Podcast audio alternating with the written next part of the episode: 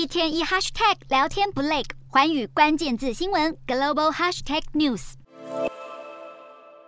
新加坡自从今年大幅放宽防疫措施之后，民众生活回到以后正轨，中国富豪也涌进新加坡豪宅市场疯狂扫货。中共二十大过后所引发的效应是持续的延烧，未来走向的不确定性让中国富豪们人心惶惶。反观新加坡政绩相当稳定，而且货币坚挺，房地产也是稳步的升值，因此新加坡成为中国富豪最喜欢的资产避风港。中国房地产业正面临一场深刻的信贷危机，由于许多大型房地产开发商多年来过度扩张，再加上中国政府受到疫情影响收紧银根，有钱人不买当地房产，反而把钱转往新加坡。中国人究竟有多爱新加坡房产？数字会说话。今年前八个月，外国人购买新加坡房地产的交易总量已经接近疫情水平，其中光是中国买家就买了九百三十二套私人公寓，价值一亿台币以上的豪宅也购买了八十一套。而且除了买房，中国也有越来越多家长不再将小孩送往欧美留学，而是改为选择新加坡。